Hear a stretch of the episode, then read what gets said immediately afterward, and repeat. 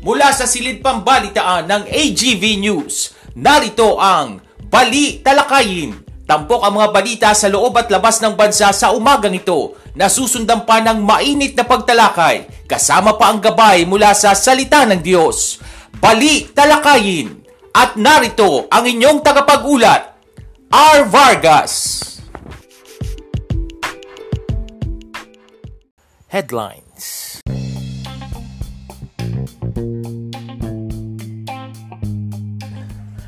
Sa ulo ng mga balita, Department of Agriculture nagbabala na magkakaroon ng food crisis bago matapos ang kasalukuyang administrasyon. Pinakahuling resulta ng Pulse Asia Survey, posibleng maging resulta raw ng May 9 elections. Pilipinas, posible raw madamay sa nangyayaring tensyon sa Russia at Ukraine ayon kay Pangulong Duterte. At Iglesia ni Cristo at MNLF formal nang inendorso ang tambalang Bongbong Sara.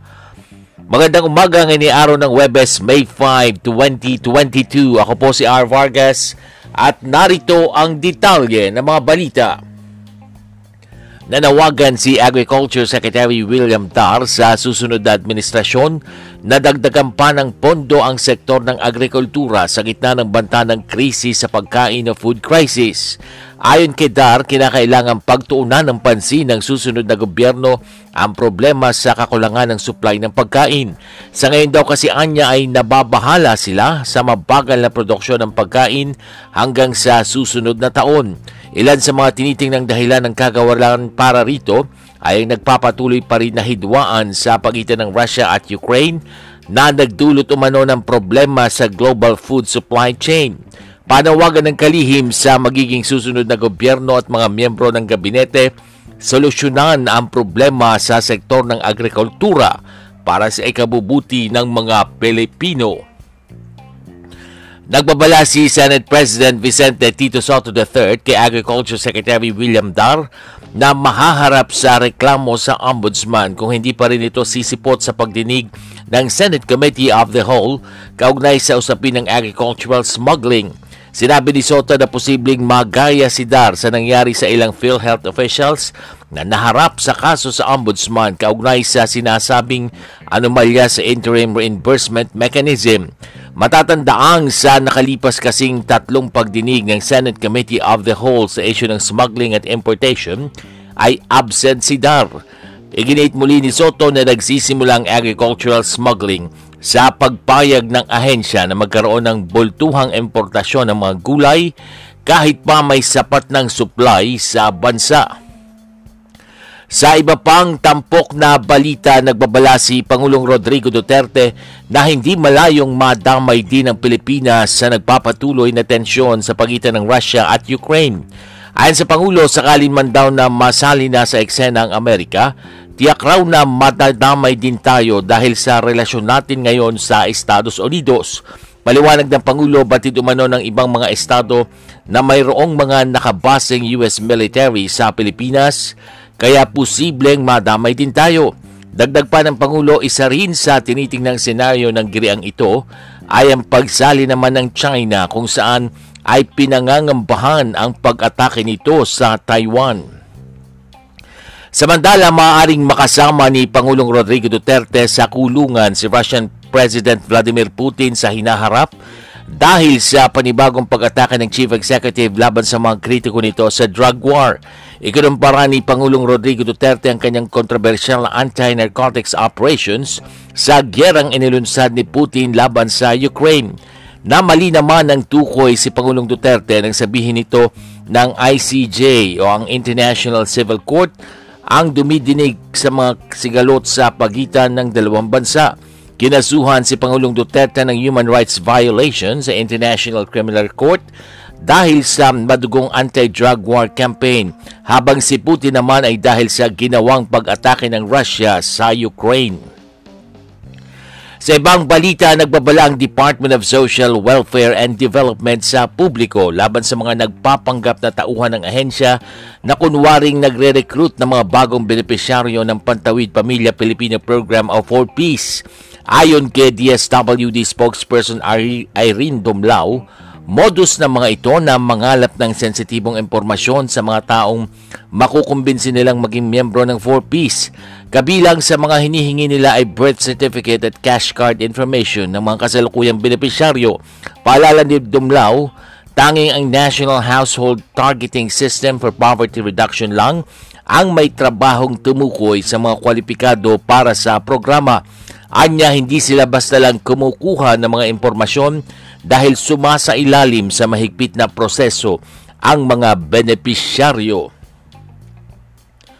Nagpahayag ng paniniwala ang Pulse Asia na mayorya sa 65 milyong registered voters ang nakapagdesisyon na sa kanilang mga ibobotong kandidato apat na araw lamang bago ang May 9 national elections. Ayon kay Pulse Asia Research Director Ana Maria Tabunda, ang resulta ng survey ay maaring siya ring resulta ng eleksyon. Batay sa kanilang final pre-election survey, napanatili ni Presidential frontrunner Ferdinand Bongbong Marcos Jr. ang malaking kalamangan sa kanyang 56% voter preference. Isinagawa ang huling Pulse Asia Non-Commission Survey noong April 16 hanggang 21 na nilahukan ng 2,400 respondents. Nakapagtala rin si Marcos ng kaparehong 56% voter preference noong March survey ng Pulse Asia at nanatiling leader sa karera sa pagkapangulo na mayroong 33% na lamang sa kanyang pinakamalapit na katunggali na si Vice President Leni Robredo na nakakuha ng 23% o mas mababa pa ng 1% sa kanyang 24% voter preference noong Marso. Nasa malayong pangatlo si Senator Manny Pacquiao na nakakuha ng 7% habang si Manila Mayor Isko Moreno ay bumagsak sa pang-apat na may 4% at si Senator Panfilo Lacson ay nasa ikalimang pwesto na mayroong 2%. Idinagdag ni Tabunda na 56% voter preference ni Marcos. Mayorya ang nagsabi na hindi magbabago ang kanilang desisyon hanggang sa May 9 elections. Nauna nang sinabi ni Tabunda ng 56% ay katumbas ng 36.5 milyon ng kabuang 65 million registered voters sa bansa. Formal nang inendorso ng Iglesia ni Cristo ang kandidatura ni na presidential candidate Ferdinand Bongbong Marcos Jr. at running mate nitong si Davao City Mayor Sara Duterte. Inanunsyo ito sa pamagitan ng INC-owned broadcast channel. Samantala kasabay nito ay nagpahayag din ng suporta ang INC sa mga sumusunod na senatorial candidates, Guillermo Eleazar, Robin Padilla, Jinggoy Estrada, JV Ejercito, Juan Miguel Zubiri, Chis Escudero, Loren Lagarda, Jedjumar Binay, Alan Peter Cayetano, Sherwin Gatchalian, Mark Villar at Joel Villanueva. Batay sa pinakahuling datos ng Philippine Statistics Authority as of 2015, ang Iglesia ni Cristo na kilala sa kanilang block voting practice ay mayroong 2.6 milyong mga miyembro. Samantala, inendorso ni Moro National Liberation Front Chairman Nurmi Suari ang kandidatura ni dating Senador Ferdinand Bongbong Marcos Jr. Inanunsyo ito ni Miswari sa isang pagtitipon ng mga miyembro at guest ng MNLF sa Saudi Arabia. Suportado rin ng MNLF chair ang running mate ni Marcos na si Davao City Mayor Sara Duterte, gayon din ang senatorial bid ng aktor na si Robin Padilla Nagpasalamat naman sa suporta ni Miswari ang kampo ni Marcos. Sa ibang ulat, magsasampa ang Commission on Elections ng kaso laban sa limang individual na manoy nagpapakalat ng fake news sa social media ukol sa eleksyon. Ayon kay Kamala Commissioner George Garcia na i-refer na niya sa National Bureau of Investigation noong isang linggo ang limang pangyayari kung saan ang kredibilidad at integridad ng electoral process ay siniraan. Subalit iniulit ni Garcia na ayaw lamang ng poll body sa maling impormasyon at hindi sa kritisismo sa kanila. Binigyan din niya na ang kahalagahan ng free expression at siniguro na hindi kakasuhan ng sinumang nagpapahayag lamang ng kanyang opinyon ukol sa eleksyon. Iginiit ni Commission on Elections Commissioner George Garcia na hindi siya pabor sa paglalagay ng COVID-19 vaccination sites sa polling precincts dahil hindi umano ito ang tamang venue at maaring maging sanhi ng kalituhan sa mga botante sa eleksyon. Nauna nang sinabi ni infectious disease expert Dr. Edsel Salvana na miyembro rin ng DOH Technical Advisory Group na magiging madali para sa mga botante kung bibigyan sila ng oportunidad na mabakunahan ng COVID-19 vaccine sa booster shots malapit sa voting precincts upang mapalawig ang vaccine coverage sa bansa. Sa kabila ng pagbibigay diin na hindi siya tutol sa pagbabakuna, nilinaw ni Garcia na ang Mayo 9 ay dapat na para lamang sa eleksyon at kontrolado ng COMELEC ang polling centers kaya anuman ang mangyari ay sila ang may pananagutan dito. Bubo ang Philippine National Police ng mga grupo na tutugon sa vote buying incidents. Ito ang inihayag ng Department of the Interior and Local Government. Sinabi ni DILG Undersecretary Jonathan Malaya na maglalabas ng memorandum na mag-aatas sa pagtatalaga ng anti-vote buying teams sa mga syudad at congressional districts. Ibinahagi ni Malaya na sa mga nakaraang eleksyon, idinidirekta lamang sa Commission on Elections ang mga reklamo. Samantala, bumuo naman ang COMELEC ng Task Force kontra Bigay, isang interagency team na tutugon sa vote buying na pinangungunahan ni Commissioner Aimee Ferolino. Samantala, isinailalim ang Misamis Oriental at Bayan ng Pilar sa Abra sa Commission on Elections Control dahil sa election-related violence. Ito ang pahayag ni Comelec Chair Said Damen Pangarungan. Sinabi ni Pangarungan sa security personnel na ipagpapatuloy ang kanilang tungkulin na pagsilbihan ang mga tao.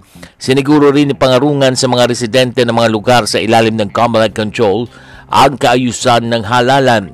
Matatandaang nauna nang tukuyin ang pilar sa Abra bilang red area of concern matapos ang barilan sa pagitan ng security team ni Pilar Mayor Jaja Josefina Josono at ng lokal na polisya. Nananawagan ang Commission on Elections sa mga botanteng apektado ng kalamidad at kaguluhan na sikaping makaboto sa darating na eleksyon. Walang datos ang poll body sa bilang ng internally displaced people na napilitang umalis sa kanilang tahanan dahil sa kaguluhan at mga sakuna. Subalit, batay sa datos ng Department of Social Welfare and Development, hanggang nitong lunes halos 20,000 pamilya ang nananatili sa evacuation centers o nakikipanaluyan sa mga kaanak o kaibigan dahil sa bagyong Agaton. Sinabi rin ng DSWD na hanggang nitong April 29, mayroong mahigit 1,800 na pamilya ang hindi pa rin nakakauwi sa Regions 6, 7, 8, Mimaropa at Caraga dahil naman sa bagyong Odette at maging ang mga residente na lumikas dahil sa kaguluhan sa Marawi City noong 2017 ay nananatili pa rin sa temporary shelters.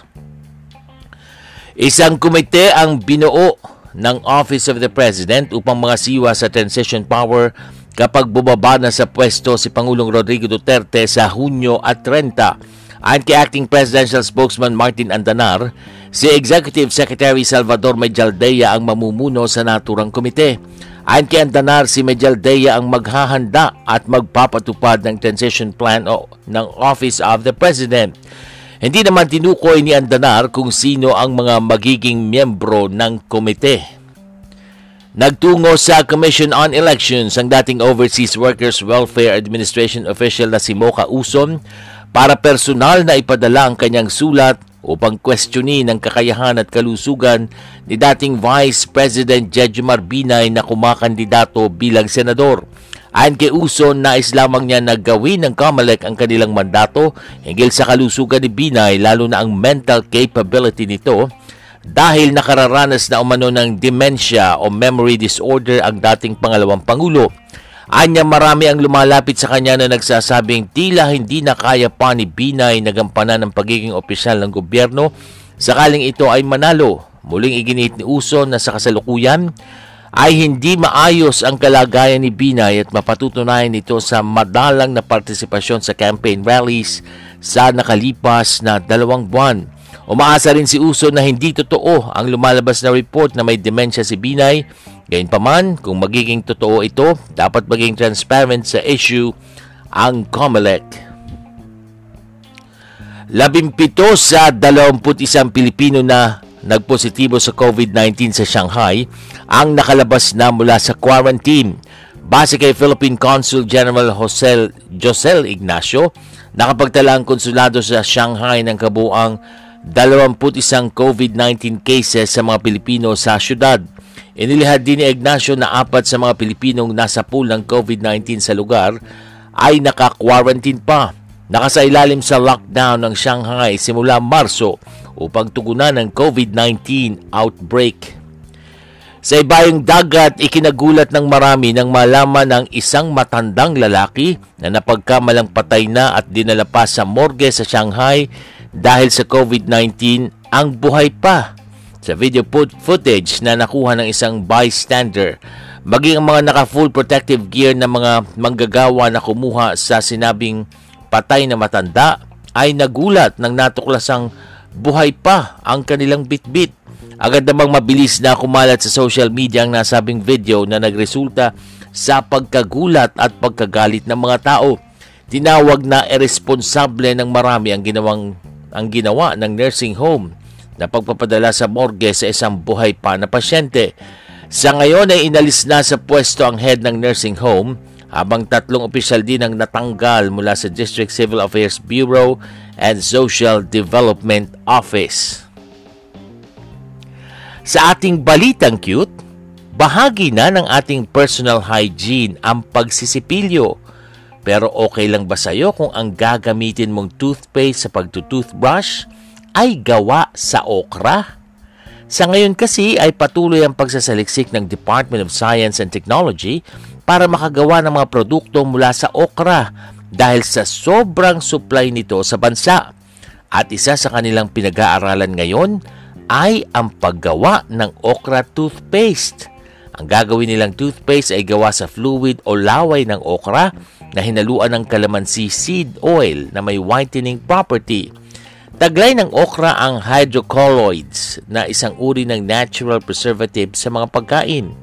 Pero ito, para sa kaalaman ng lahat, ayon sa research, ang okra pala ay isang prutas at hindi isang uri ng gulay. Biruin nyo yun, umabot na ako ng edad na ganito. Abay ngayon ko lang nalaman na prutas pala ang okra.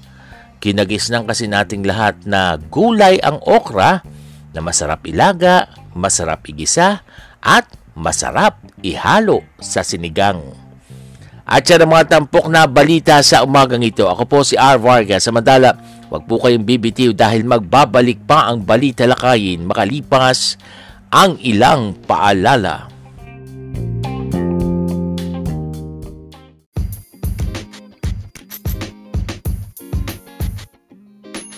Balitang Eleksyon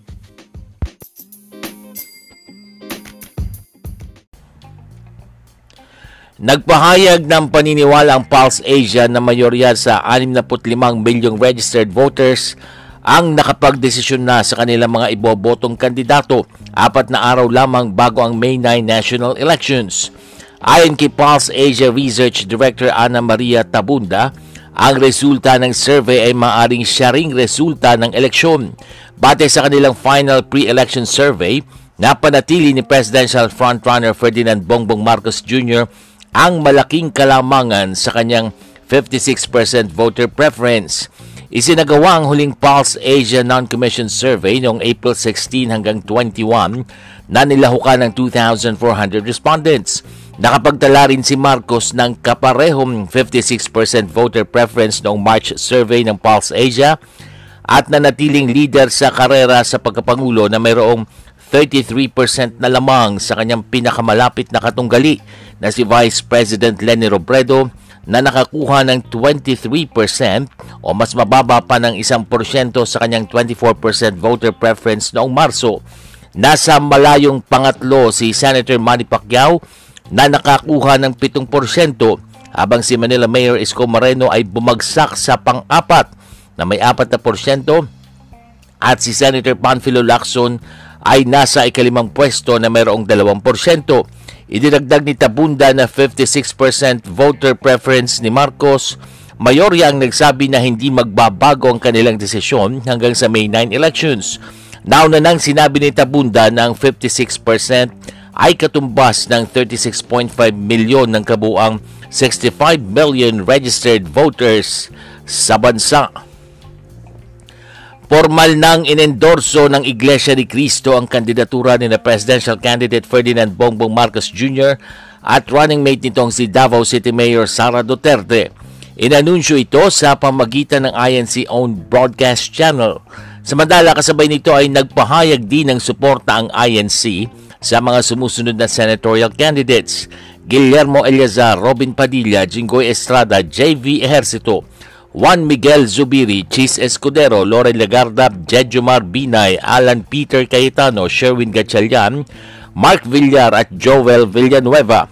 Batay sa pinakahuling datos ng Philippine Statistics Authority as of 2015, ang Iglesia ni Cristo na kilala sa kanilang block voting practice ay mayroong 2.6 milyong mga miyembro. Samantala, inendorso ni Moro National Liberation Front Chairman Nurmi Suari ang kandidatura ni dating Senador Ferdinand Bongbong Marcos Jr. Inanunsyo ito ni Miswari sa isang pagtitipon ng mga miyembro at guest ng MNLF sa Saudi Arabia. Suportado rin ng MNLF chair ang running mate ni Marcos na si Davao City Mayor Sara Duterte, gayon din ang senatorial bid ng aktor na si Robin Padilla. Nagpasalamat naman sa suporta ni Miswari ang kampo ni Marcos. Sa ibang ulat, magsasampa ang Commission on Elections ng kaso laban sa limang individual na manoy nagpapakalat ng fake news sa social media ukol sa eleksyon. Ayon kay Kamala Commissioner George Garcia na i-refer na niya sa National Bureau of Investigation noong isang linggo ang limang pangyayari kung saan ang kredibilidad at integridad ng electoral process ay siniraan. Subalit iniulit ni Garcia na ayaw lamang ng poll body sa maling impormasyon at hindi sa kritisismo sa kanila. Binigyan din niya na ang kahalagahan ng free expression at siniguro na hindi kakasuhan ng sinumang nagpapahayag lamang ng kanyang opinyon ukol sa eleksyon. Iginiit ni Commission on Elections Commissioner George Garcia na hindi siya pabor sa paglalagay ng COVID-19 vaccination sites sa polling precincts dahil hindi umano ito ang tamang venue at maaring maging sanhi ng kalituhan sa mga botante sa eleksyon. Nauna nang sinabi ni infectious disease expert Dr. Edsel Salvana na miyembro rin ng DOH Technical Advisory Group na magiging madali para sa mga botante kung bibigyan sila ng oportunidad na mabakunahan ng COVID-19 vaccine sa booster shots malapit sa voting precincts upang mapalawig ang vaccine coverage sa bansa. Sa kabila ng pagbibigay diin na hindi siya tutol sa pagbabakuna, nilinaw ni Garcia na ang Mayo 9 ay dapat na para lamang sa eleksyon at kontrolado ng COMELEC ang polling centers kaya anuman ang mangyari ay sila ang may pananagutan dito. Bubo ang Philippine National Police ng mga grupo na tutugon sa vote buying incidents. Ito ang inihayag ng Department of the Interior and Local Government. Sinabi ni DILG Undersecretary Jonathan Malaya na maglalabas ng memorandum na mag-aatas sa pagtatalaga ng anti-vote buying teams sa mga syudad at congressional districts. Ibinahagi ni Malaya na sa mga nakaraang eleksyon, idinidirekta lamang sa Commission on Elections ang mga reklamo. Samantala, bumuo naman ang COMELEC ng Task Force kontra Bigay, isang interagency team na tutugon sa vote buying na pinangungunahan ni Commissioner Aimee Ferolino. Samantala, isinailalim ang Misamis Oriental at Bayan ng Pilar sa Abra sa Commission on Elections Control dahil sa election-related violence. Ito ang pahayag ni Comelec Chair Said Damen Pangarungan. Sinabi ni Pangarungan sa security personnel na ipagpapatuloy ang kanilang tungkulin na pagsilbihan ang mga tao. Siniguro rin ni pangarungan sa mga residente ng mga lugar sa ilalim ng Commonwealth Control ang kaayusan ng halalan. Matatandaang nauna nang tukuyin ang pilar sa Abra bilang red area of concern matapos ang barilan sa pagitan ng security team ni Pilar Mayor Jaja Josefina Josono at ng lokal na polisya. Nananawagan ang Commission on Elections sa mga botanteng apektado ng kalamidad at kaguluhan na sikaping makaboto sa darating na eleksyon. Walang datos ang poll body sa bilang ng internally displaced people na napilitang umalis sa kanilang tahanan dahil sa kaguluhan at mga sakuna. Subalit, batay sa datos ng Department of Social Welfare and Development, hanggang nitong lunes halos 20,000 pamilya ang nananatili sa evacuation centers o nakikipanaluyan sa mga kaanak o kaibigan dahil sa bagyong Agaton. Sinabi rin ng DSWD na hanggang nitong April 29, mayroong mahigit 1,800 na pamilya ang hindi pa rin nakakauwi sa Regions 6, 7, 8, Mimaropa at Caraga dahil naman sa bagyong Odette at maging ang mga residente na lumikas dahil sa kaguluhan sa Marawi City noong 2017 ay nananatili pa rin sa temporary shelters. Isang komite ang binuo ng Office of the President upang mga sa transition power kapag bumaba na sa pwesto si Pangulong Rodrigo Duterte sa Hunyo at 30 Ayon kay Acting Presidential Spokesman Martin Andanar, si Executive Secretary Salvador Medjaldea ang mamumuno sa naturang komite. Ayon kay Andanar, si Medjaldea ang maghahanda at magpapatupad ng transition plan o ng Office of the President. Hindi naman tinukoy ni Andanar kung sino ang mga magiging miyembro ng komite. Nagtungo sa Commission on Elections ang dating Overseas Workers Welfare Administration official na si Mocha Uson para personal na ipadala ang kanyang sulat upang questionin ang kakayahan at kalusugan ni dating Vice President Jejomar Binay na kumakandidato bilang senador. Ayon kay Uson, nais lamang niya na gawin ng Kamalek ang kanilang mandato hinggil sa kalusugan ni Binay lalo na ang mental capability nito dahil nakararanas na umano ng dementia o memory disorder ang dating pangalawang pangulo.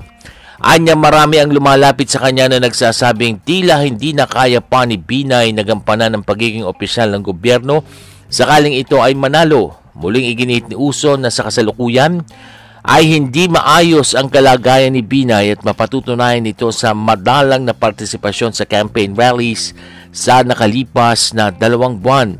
Umaasa rin si Uso na hindi totoo ang lumalabas na report na may dementia si Binay Gayunpaman, kung magiging totoo ito, dapat maging transparent sa issue ang COMELEC.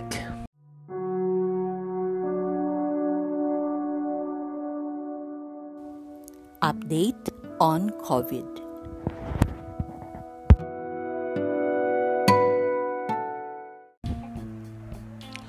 Labimpito sa 21 Pilipino na nagpositibo sa COVID-19 sa Shanghai ang nakalabas na mula sa quarantine. Base kay Philippine Consul General Jose Josel Ignacio, nakapagtala ang konsulado sa Shanghai ng kabuang 21 COVID-19 cases sa mga Pilipino sa syudad. Inilihad din ni Ignacio na apat sa mga Pilipinong nasa pool ng COVID-19 sa lugar ay naka-quarantine pa. Nakasailalim sa lockdown ng Shanghai simula Marso upang tugunan ng COVID-19 outbreak. Sa ibayong dagat, ikinagulat ng marami nang malaman ng isang matandang lalaki na napagkamalang patay na at dinala pa sa morgue sa Shanghai dahil sa COVID-19 ang buhay pa.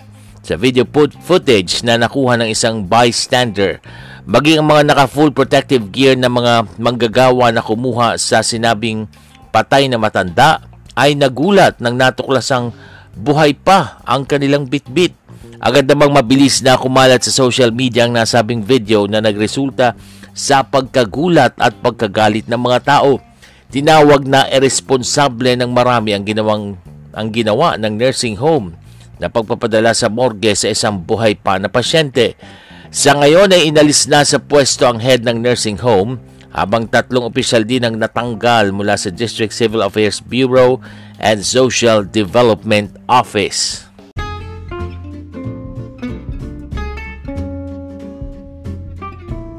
Balitang cute!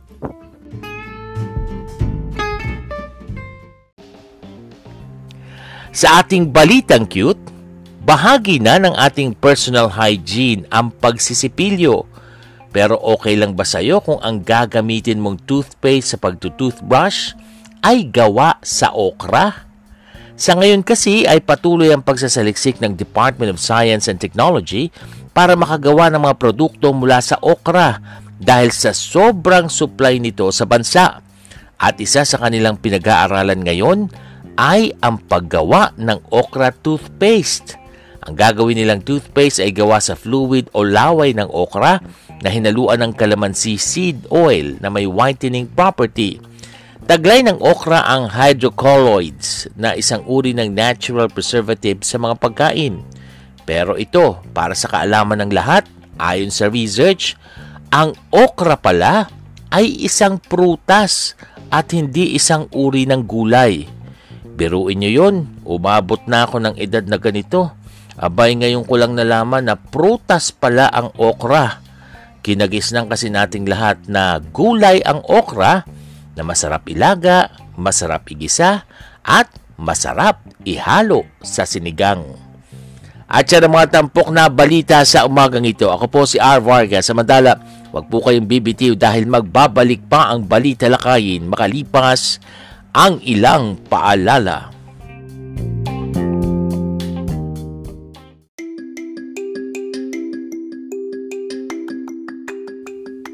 Ngayong nalalapit na ang eleksyon, ano ang mga dapat tandaan sa pagboto sa gitna ng pag-iral ng pandemya?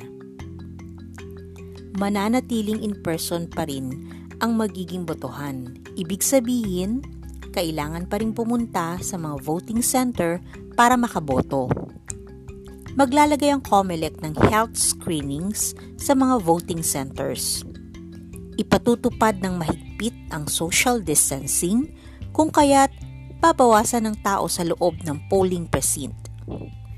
Magkakaroon ng isolation polling place kung saan pwedeng bumoto ang isang butanteng dumating sa polling center at nagpakita ng simptomas ng COVID-19, gaya ng pagkakaroon ng mataas sa temperatura at pag-ubo. At doon siya pwedeng bumoto. Tandaan, parehong mahalaga ang iyong pagboto para sa kinabukasan ng bansa at iyong kalusugan para hindi mahawa ng COVID-19.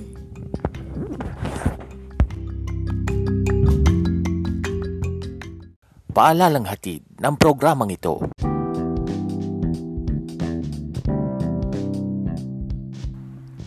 Isang magandang magandang Webes ng umaga po sa inyong lahat. Ngayon po ay uh, May 5, 2022. Meron na lamang po tayong nalalabing apat na araw bago sumapit ang May 9 national at local elections. Welcome po sa ating podcast program na Balita Lakayin. Ako po ang inyong lingkod, R. Vargas. Napapakinggan po tayo sa pamagitan ng Anchor.fm. Ganon din po sa Spotify at uh, dire-diretso po tayo sa ating uh, program sa umagang ito dahil ngayon nga po ay uh, Webes nako um, bilis ano, mag election agad, biruin mo yon Ang tagal nating uh, pinaghandaan. Yan eh, kung talagang handaan na kayo mga kaibigan ha. Mamaya i-discuss po natin more about elections pero sa pagkakataong ito ay shout out po muna tayo mga kaibigan. Shout out po kay Melbourne Atanasio na isa nating uh, regular listener. Ay by the way ha, nakikiramay ang uh, buong uh, podcast program na ito na Balita Lakayin kay Melbourne Atanasio sa pagpanaw ng kanyang ama na si Uncle Mel Bartolome na asawa ni uh, Auntie Rosalinda Bartolome. So kay Auntie Rosalinda Bartolome at kay uh, Melbourne Atanasio, tayo po ay uh, taos-pusong nakikiramay sa Balita Lakayin sa pagpanaw ni uh, Uncle Mel Bartolome. At uh, shout out din po sa iba pa nating mga listeners, mga kaibigan, kay uh, Caridad Lontayaw, kay Corazon Bareha, kay Sheila Sanchez Soriano, ganun din po kay Olen de la Cruz at uh, kay uh, Cecil Anunciacion at sa kanyang buong pamilya dyan sa Texas, USA ay uh, shout out din po. Happy listening. Dito po sa amin sa Pilipinas, sabay napakainit ng panahon. Siguro, ibang sitwasyon nyo dyan sa ibang bansa, ano, talagang malamig. Abay, naiinggit naman kami sa inyo. Dahil kami dito ay uh, naliligo na sa pawis sa mga sandaling ito. Samantala, pinapa-shout out po ni uh, Sheila Sanchez Soriano, ang kanyang uh, sister-in-law na nagbe-birthday ngayon. Happy birthday kay Norma Soriano Battle. Ayan na, happy happy birthday sa iyo. Norma Soriano Battle ang pagbate kay Sheila at sa kanyang buong pamilya. At uh, yes, dire-diretso na po tayo sa ating talakayan sa umagang ito. As I was saying a while ago, ay meron na lamang tayong nalalabing apat na araw bago ang eleksyon. Ready na po ba kayo mga kaibigan ha? Ito po gusto nating i-share itong ilang mga bagay na na-share na rin naman natin nung nakaraan last week sa inyong pagboto ha para wala nang aberya kayong kakaharapin. Kung hindi nyo pa po alam ang inyong uh, precinct number o baka nakaligtaan nyo, nawaglit na, nawala na dahil matagal na yung huling eleksyon at uh, hindi nyo alam kung saan yung lugar na pwede kayong bumoto, Pwede po ninyong i-check sa link na ito kung meron kayong internet access sa voterverifyer.comelec.gov.ph slash voter underscore precinct. Again ha, voterverifyer.comelec.gov.ph slash voter underscore precinct para malaman ninyo yung inyong presinto at uh, hindi na humaba pa yung itatagal nyo doon lalo na uh, may pandemic ngayon ha dahil uh, pare-pareho po tayong pinag-iingat sa sitwasyon sa mga panahong ito dahil dumadami po yung kaso ng COVID-19. At sa inyo pong pagboto, narito po ang paalala mula sa COMELEC. Again, ang oras po ng pagboto sa May 9 sa lunes po ay alas 6 ng umaga Ayan na, take note of that ha. Alas 6 ng umaga, dire-diretso na po yan hanggang alas 7 ng gabi. Oo, sa inyong pagpunta ron, kailangan po ninyo unang-una sumailalim sa temperature check bago pumasok ng voting center. Ha? Pangalawa, magtungo po sa Voters Assistance Desk o VAD para malaman yung inyong precinct sequence number. Pero kung nagpunta na kayo sa voter verifier, yung sinasabi ko kanina, eh alam nyo na yung inyong uh, uh, precinct number, di ba? At uh, maraman nyo assigned room, eh doon malalaman nyo na rin po yun sa uh, voter verifier na senior ko po kanina. Pangatlo, pumunta sa inyong assigned room at magpakilala sa Board of Election Inspectors sa pamagitan ng pagsasabi ng inyong pangalan, ng inyong precinct number at ng sequence number. Ayan. Kunin po ang balota sa ballot secrecy folder ang marking pen mula sa Board of Election Inspectors at magtungo sa voting area upang bumoto. Panglima, itiman ang loob ng bilog sa unahan ng pangalan ng kandidatong nais mong iboto. Huwag bumoto ng labis na nakatalagang bilang sa bawat posisyon. Pang-anim, ipasok ang balota sa vote counting machine o VCM. Pang-pito, Suriin ang resibo at ihulog ito sa nakatalagang lagayan mga kaibigan. At pangwalo, maglagay ng indelible ink sa kuko ng kanang hintuturo. Ha? Nagpalagay po kayo, hindi kayo ang maglalagay, magpapalagay kayo mga kaibigan. Tandaan nyo po yung mga bagay na yan. At pagkatapos bumoto, ay pwede nang umalis ha para hindi na magtagal doon para hindi na masyadong ma-expose sa maraming tao. Opo. Maganda po, meron din kayong listahan ha, o kodigo. Hindi yung sample ballot ha. Uh, bawal na yun eh. Yun talagang sulat kamay ninyo. Para pagdating doon, eh hindi nyo makalimutan yung kung sino yung mga talagang gusto ninyong iboto sa mismong araw ng eleksyon. Mm-hmm. So yan po mga kaibigan ha. Dapat eh, ready kayo sa inyong mga pagboto sa araw po mismo ng eleksyon. Kung masama ang pakiramdam ninyo, pwede pa rin naman daw makaboto basta ilalagay kayo sa isolation facility. Tsaka meron naman temperature check, di ba? Sabi natin kanina, pag nalaman na mataas doon yung inyong temperatura, 37.5 pataas, ilalagay na kayo sa isolation room at doon kayo pwedeng bumoto sa inyong pagdako sa eleksyon. Mm-hmm. Ayan po at uh, dire-diretso nga po tayo sa ating uh, talakayan. Nako mga kaibigan, dapat talagang ready na kayo kung sino ang iboboto ninyo ha. Mahirap, mahirap po kasi talagang baka magkamali tayo eh no sa ating mga iboboto eh hindi natin alam kasi last week lang ha uh, hindi naman sa kinakalaban natin si Pangulong Duterte pero nasabi niya po sa kanyang mismo mga bibig mismo last week, 'di ba, nung Friday sabi niya, eh, hindi pala niya dapat ipinangako na kaya niyang tapusin yung problema sa illegal drugs at yung problema sa kriminalidad sa loob ng tatlo hanggang anim na buwan.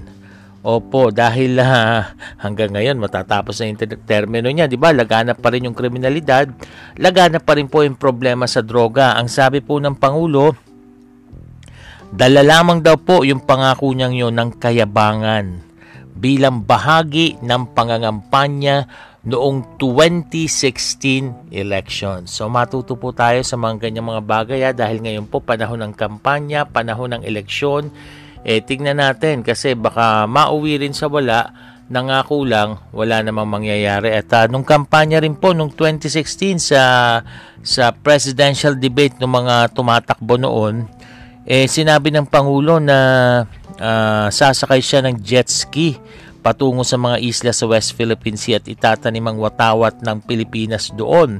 Pero kamakailan lang sinabi ng Pangulo na tinawag niyang mga stupid yung mga naniwala sa kanyang pahayag na yon na sasakay siya ng jet ski patungo ng West Philippine Sea. Oo, so ayan po ah, mga alam nyo naman, kampanya, pangako para iboto kung ano-anong lalabas sa bibig para para makuha yung boto ng mga tao. Nanliligaw kumbaga eh, di ba? Nanunuyo ng mga botante. Eh ganyan din po ngayon, nanunuyo ng mga botante yung ating mga kandidato. Eh dapat maging matalino na tayo kung ano ba yung totoo o kung ano yung uh, talagang uh, panyabang lang para sa eleksyon para para nga naman sila ay iboto ng mga tao. O, tignan natin yung mga bagay na yan kasi mahirap pag nagkamali na naman tayo kasi election ngayon, mas maganda po talagang inaaral natin yung kanilang track record. Sabi ko nga kahapon, inaaral natin yung kanilang mga plataforma mga kaibigan. Mahirap po kasi sa ganyang sitwasyon na pare-pareho tayong parang mauuwi lang sa wala yung uh, bagay na sinasabi nating uh, ayan ha, maganda na sana, okay na sana.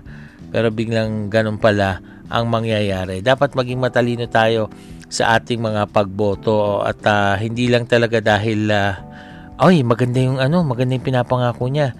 Uy, gusto ni kapitbahay, si ganyan, si ganon. Kaya siya na rin ang iboboto ko. Huwag po sana ganon mga kaibigan, ha? At uh, syempre mga kaibigan, dapat ay, uh, lalo na kung ikaw ay kristyano, eh ang pamantayan mo sa pagboto ay ang salita ng Diyos. Kung ano ang sinasabi ng salita ng Diyos, sino ba yung mga karapat dapat iboto? Sino ba yung mga mga nababatay sa salita ng Diyos na dapat iboto ng isang mananampalataya, di ba? Yung mga ganung bagay makakatulong po sa atin yan sa ating uh, pagboto. Although ilang araw na nga lang po, apat na araw na lang, eh may time pa. Meron pa tayong oras para sa mga ganyang bagay, lalo na sa mga mananampalatayang Pilipino, mga Kristiyanong Pilipino. Mahalaga po na tayo ay manalangin, kumonsulta sa Panginoon, mag-fasting, nagbulay-bulay, upang maging matalino sa ating pagpili ng leader na iluluklok ngayong 2022 elections. Bilang mga Kristiyano, pumili tayo ng hindi ayon sa ating sariling katalinuhan, ngunit batay sa sinasabi ng salita ng Diyos, ang Biblia. Ayon nga po, di ba, sa Exodus 18.21, ang sabi doon, Ngunit pumili ka ng mga taong may kakayahan, may takot sa Diyos, mapagkakatiwalaan at hindi masusuhulan. Ito pong Bible verse na ito nagsasabi ng apat na katangian ng isang mabuting leader o tagapamuno na pwede nating maging pamantayan sa pagboto. Una, sabi may kakayahan, ibig sabihin siya ay magaling. 'Di ba? May kakayahang maging leader. Pangalawa, may takot sa Diyos. Ibig sabihin, tumanggap siya kay Kristo bilang Lord and Savior ng kanyang buhay at siya ay isang dedicated na Kristiyano. Hindi lang basta sinasabing may paniniwala sa Diyos, kundi dedicated na Kristiyano ang iyong iluluklok. Pangatlo, maaasahan. Ibig sabihin, isa siyang leader na dapat eh pwedeng malapitan, hindi siya abusado at iginagalang ang uh, pagtitiwalang ibinibigay sa kanya ng publiko ng taong bayan. Na ipapakita po ito sa pamagitan ng kanyang malasakit o concern sa karapatan po ng ibang tao. Iniisip muna niya ang kapakanan ng ibang tao bago po yung kanyang sarili. Yun ang mabuting leader ha. Na ipapakita rin po ito sa pamagitan ng integridad ng kanyang buhay tapat at hindi siya nasusuhulan at uh, talagang uh, hindi hindi gumagawa ng katiwalian ha kasi tapat nga po so walang graft and corruption sa mga bagay na yan. Yan po ang ating mga dapat i-consider sa ating uh, pagpili ng leader, ng susunod na mamumulo. Again, ipag-pray po natin ha. Kung maaring mag-ayuno, mag-fasting, gawin po natin para hindi po tayo pare-parehong nalalagay sa alanganin at magsisi bandang huli. Bakit ko pa binoto si ganito? Bakit ba ganyan? Di naman pala tutupad sa pangako niya. Ha? So, ayan po ang dapat nating i-consider. And again, malapit na po ang eleksyon. Huwag po tayong mag-away-away. Nakikita ko po ngayon maraming nagkakagalit, nag-aaway-away dahil pag hindi, pag magkaiba kayo ng kandidato at napag-usapan uh, nyo yung tungkol dyan, nako, nagdedebatehan na, nag-aaway-away na kahit po sa social media, sa Facebook, marami pong nagdedebatehan sa kanilang mga posts, nag-aaway-away, eh election lamang naman po yan, ano ha? After nyan, eh wala naman pong tayo-tayo rin po yung uh, magsasama-sama, bali wala naman po kung sino pa yung, kahit sino pang maupo dyan, kung tayo mismo ay mag-aaway-away at hindi magkakaisa, Bali wala po, eh suportahan po natin kung sino man yung mauupong presidente na kalooban ng ating Diyos. At tayo po, wag mag-away-away dahil hindi naman tayo kilala ng mga politiko na yan eh. Hindi naman tayo kilala ng mga kandidato na yan, di po ba? Kaya dapat eh, igalang na lang natin kung sino yung gusto niyang kandidato. Eh sige, Basta ako, ito, pinag-pray ko itong kandidatong ito. Kung pinag-pray mo rin yan, it's up to you kung anong conviction ng Panginoon. Pero wag tayong mag-away-away, maggalangan, magrespetuhan mga kaibigan. Oy, bukas po ha, biyernes ha, dahil sa araw ng linggo before election time, meron tayong uh, Mother's Day sa May 8. So bukas, biyernes, dahil hanggang biyernes lang ang ating programa, meron tayong Mother's Day uh, special episode presentation para sa ating mga mababait, di ba? Sa mga pinagpipitagan ng mga nanay dito sa buong mundo. At una na dito sa Pilipinas at sa ating mga pamilya. At uh, uy, ang last day ng kampanya sa Sabado, May 7. So pagdating ng Mother's Day sa linggo, bawal na pong mga kampanya, lalo na sa mismong araw ng eleksyon. At sa eleksyon na, sa pagpunta nyo doon ha, bawal magsuot ng uh, merong ng t-shirt na merong pangalan o mukha ng inyong kandidatong sinusuportahan. Although pwedeng magsuot ng uh, kulay, ng political color, ng uh, mga sinusuportahan ninyong kandidato pero bawal po na nakalagay yung pangalan o yung muka nila doon dahil uh, kampanya rin po yun at baka mahuli kayo at hindi kayo makaboto. Opo. At uh, patuloy kayong nakatutok dito sa ating programang Balita Lakayin. Sa ilang sandali, susunod na po ang ating tampok na gabay mula sa sal- salita ng Diyos. Makalipas ang ilang paalala.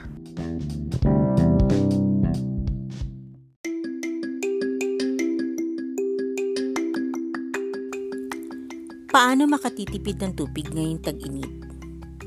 Isara ang gripo habang nagsasabon ng kamay, nagsisipilyo, nag-aahit, kahit pa kung nagsasabon o nagsashampoo habang naliligo.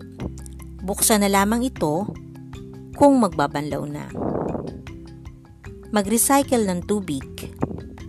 Ang pinagbanlawang tubig mula sa nilabhang mga damit o pinaghugasan ng mga pinggan ay pwedeng gamitin ng pambuhos sa CR panlinis sa garahe, pandilig sa halaman at panlaban ng basahan. Paalalang hatid ng programang ito.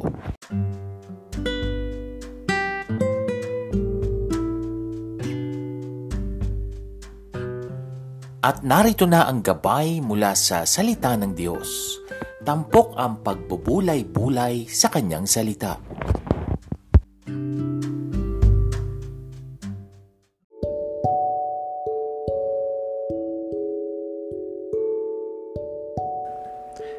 Ito pa rin po ang Balita Lakayin. Ako pa rin ang inyong lingkod, R. Vargas. Sa pagkakataong ito, dumako na tayo sa ating tampok na gabay mula sa salita ng Diyos. Tunghayan po muna natin ang sinasabi sa Philippians chapter 4 verses 6 and 7. Do not be anxious about anything, but in every situation, by prayer and petition, with thanksgiving, present your requests to God, and the peace of God, which transcends all understanding, will guard your hearts and your minds in Christ Jesus. Madalas sa ating buhay, nahaharap tayo sa napakaraming pagsubok, problema, at kapighatian. Napakiramdam natin masyado ng matindi kung kaya't nawawalan tayo ng pag-asa at tayo'y madalas nakakaramdam ng pagkabalisa. May mga pagkakataon pa pag nakaka-experience tayo ng financial crisis, ng may namatay sa pamilya, ng biglaan at matinding pagkakaroon ng sakit o karamdaman, at iba pang matinding struggles, tayo ay nalulugmok na sa ating pakiramdam. At sa mga pagkakataong ito, ang ating isipan ay punong-puno na ng pagkabalisa at nawawala na tayo ng focus sa ating pananampalataya may pagkakataon pa nagagalit tayo sa ating sarili. At may pagkakataon din na nagagalit tayo kahit sa Diyos. At posibleng kini-question din siya ng iba. Bakit ito nangyayari? Itong mga pahirap na ito. Samantalang hindi pa ako tapos sa mga kasulukuyang problemang dinadala ko. Pero dapat tandaan natin na sa lahat ng ito na ating pinagdadaanan, kailangan pa rin nating magtiwala sa Diyos at huwag matalo ng pag-aalala at pagkabalisa. Kung matagpuan natin ang ating sarili sa sitwasyon na para bang lulubog na tayo at hindi na natin kaya ang mga problemang ating pinagdadaanan, ang mga kabigatang ito at hindi na natin alam ang gagawin. Huminga tayo ng malalim, ipikit natin ang ating mga mata, at humingi tayo ng tulong sa Diyos. Manalangin tayo. Sabihin natin sa Kanya ang lahat ng nilalaman ng ating puso at isipan at lahat ng kabalisahan natin at pag-aalala ibigay nating lahat sa ating Panginoon. At lagi nating tatandaan, hindi tayo lumalaban ng nag-iisa. Kasama natin ang Diyos. Siya ang nangako na hindi niya tayo iiwan ni pababayaan man. Gaano man katindi at kabigat ang problemang kinakaharap mo ngayon. Laging mayroong daan kung tayo ay magtitiwala sa ating Panginoon alam niya ang mga plano niya sa atin na para sa ating ikabubuti. At huwag tayong mawawala ng pag-asa sa kabila ng mga paghihirap na ito. Dahil alam ng Diyos na hindi natin ito kaya. Pero siya kaya niya at siya ang tutulong sa atin. At kung talagang lalapit tayo sa Kanya, mananalangin, at ibibigay sa Kanya ang lahat ng ating kabalisahan, we will experience peace. Yes, we will experience peace. Madarama natin ang kapayapaan sa ating mga damdamin at isipan. Tayo po ay manalangin. Diyos amang makapangyarihan sa lahat. Matitindi po ang problemang pinagdaraanan ng bawat isa sa amin alam mo po ang mga kabikatang ito. Hindi namin kaya, Lord God. Mga pagsubok sa buhay, mga matagalang paghihintay. Tulungan mo po kami, Lord. Maramdaman namin ang kapayapaang nanggagaling sa iyo. Yes, Lord, help us to be still and know that you are God. Ikaw na nangako, hindi mo kami iiwan ni pababayaan man. Gaano man kabigat ang pagsubok, alam namin tutulungan mo kami. Kasama ka namin. Sa pangalan ng aming Panginoong Heso Kristo. Amen. At dyan na po nagtatapos ang ating programang Balita Lakayin sa umagang ito. Ako po ang inyong lingkod, R. Vargas. Pagpalain po tayong lahat ng ating Diyos. This podcast program is open for advertisements and commercials. for blogs and announcements of your upcoming events, and even for political ads at a very low rate. Avail now of this promo. You may contact 0920-745-8869 for details or send your queries to arvargas0521 at gmail.com.